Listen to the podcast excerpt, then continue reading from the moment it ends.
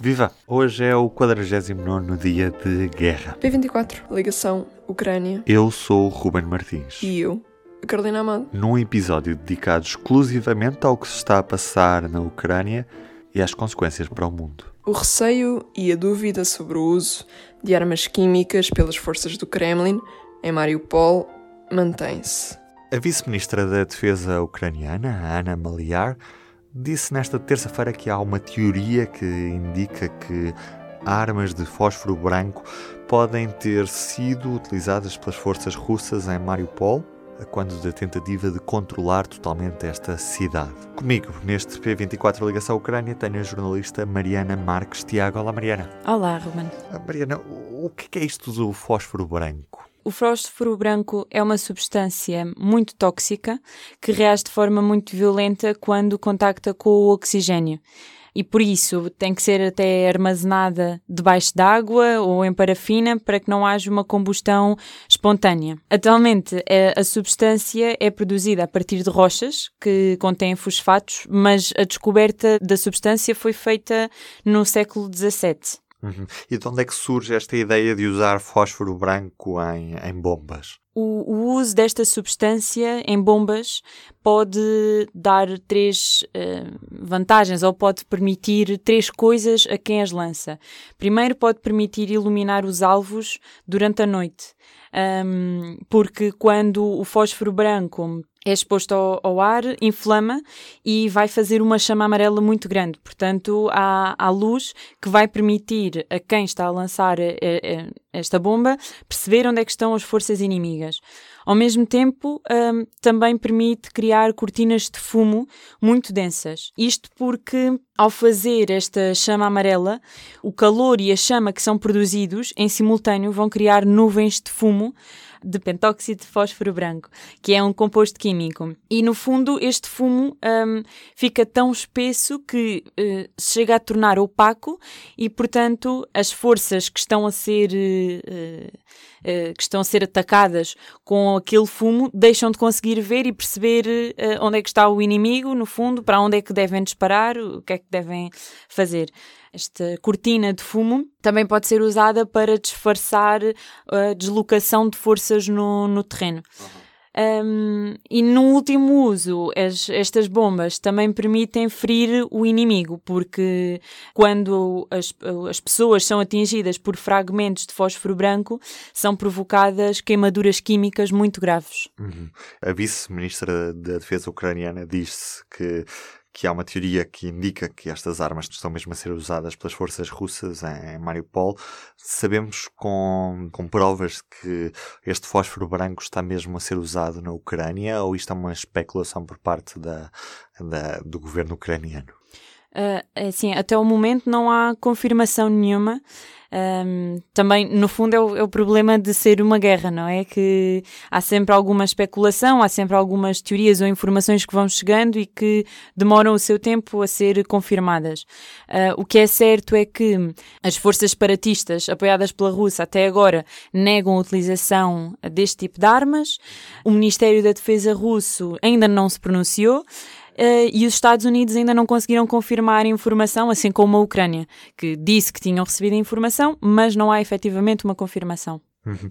E o que é que este, tu falaste em queimaduras, o que é que este tipo de explosivo pode fazer ao ser humano? É, é letal? Eh, é, deixa consequências para a vida em quem está exposto a este fósforo branco? Uh, estas lesões podem ser muito perigosas, claro que depende sempre de, do tempo de exposição ao fósforo branco, uh, da gravidade, do, do acesso depois a cuidados médicos, mas um, em contacto com a pele, este fósforo branco pode provocar queimaduras de segundo e terceiro grau, portanto, é uma substância uh, muito forte e quanto mais tempo estiver em contacto com o oxigênio, pior, porque mais tempo vai estar a queimar.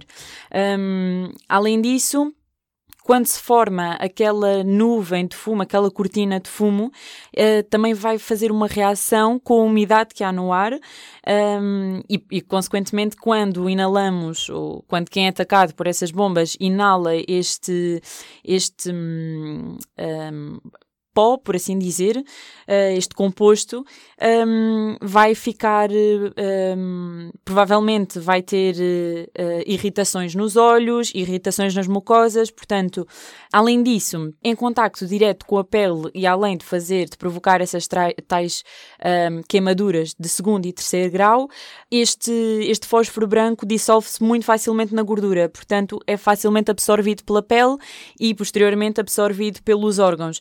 Além disso, se os fragmentos entrarem na corrente sanguínea de, de, das pessoas que são atingidas, pode, pode haver uma falência de alguns órgãos porque uhum. está a circular não é, no, no sistema. Isso leva-me a perguntar se é legal usar este tipo de arma, mesmo claro, em contexto de guerra, como estamos a viver. Por incrível que pareça, sim. Ou seja, antes, em vez de dizermos que é ou não é legal, vamos dizer que não é proibido, um, porque de acordo com o Human Rights Watch, esta substância não é uma arma incendiária.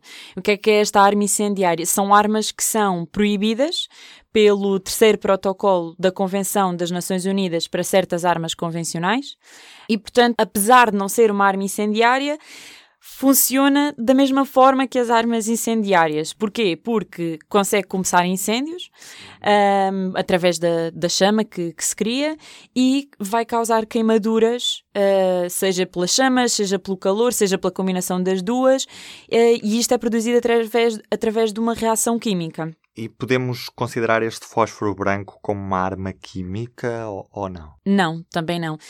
Um, isso é, é, algo que tem sido até abordado já várias vezes, se é ou não uma arma química, mas a verdade é que não, porque uma arma química é qualquer produto químico que, através do seu uso, possa causar a morte, incapacidade temporária ou danos permanentes, através das propriedades tóxicas. Ora, ao ouvir esta, esta explicação, esta definição, se calhar iríamos crer que um, podia ser considerado uma arma química. Mas a verdade é que a Convenção sobre Armas Químicas deixa explícito que o fósforo branco não é uma arma química, não é banido. Uhum. Mariana, muito obrigado. Obrigada. E o que fica destas últimas horas? Genocídio. O presidente dos Estados Unidos usou mesmo esta palavra pela primeira vez para caracterizar o que se está a passar na Ucrânia. E a política externa alemã está debaixo de fogo, com a Ucrânia a rejeitar uma visita do presidente do país. Kiev não terá esquecido erros do passado, já admitidos por Frank-Walter Steinmeier, nos anos em que tinha a pasta dos negócios estrangeiros, entre 2013 e 2017. O atual chefe de Estado trabalhou para fortalecer as relações entre Berlim e Moscou. Os combates no leste da Ucrânia devem tornar-se mais intensos nas próximas duas a três semanas. Parte do plano de Vladimir Putin para cumprir objetivos nobres, assim os designa, no Donbass. Segundo as autoridades de Kiev, foram assassinados pelo menos 400 civis em Bucha, em Mariupol, as estimativas apontam para 21 mil pessoas mortas pelas tropas russas. Um político pró-russo e próximo de Putin foi detido ontem na Ucrânia. Viktor Medvedchuk, líder de um dos partidos suspensos por Zelensky por manter ligações à Rússia, estava desaparecido desde o início da guerra. Estava em prisão domiciliária há quase um ano, acusado de traição à pátria. Neste P24 Ligação Ucrânia temos ainda espaço para o som do dia. Quem atrás é o David Pontes.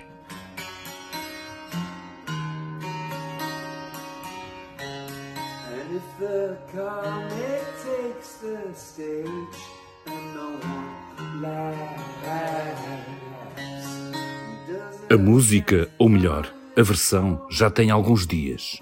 Mas como esta rubrica esteve suspensa, vale bem a pena recuperar este som são os YouTube, ou melhor, Bono e The Edge, a preto e branco, versão acústica, a reinterpretar Walk On, do álbum All That You Can Leave Behind, de 2000. A versão acabou por integrar a campanha Stand Up for Ukraine, lançada pela Global Citizen, que pede atletas, atores e outros artistas para se unirem no apoio ao povo ucraniano. A este movimento juntaram-se os U2, mas também Elton John, Bruce Springsteen, Eddie Vedder, Ozzy Osbourne, Celine Dion, Alexander Sands, Red Hot Chili Pepper e muitos, muitos outros. reunir dinheiro para os refugiados e convencer os líderes e políticos de que é preciso continuar a apoiar os ucranianos. Walk on, walk on.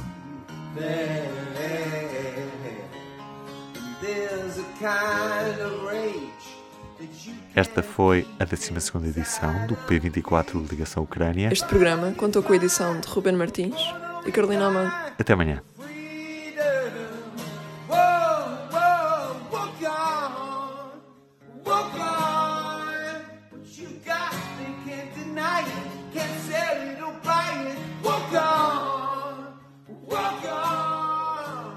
O público fica no ouvido.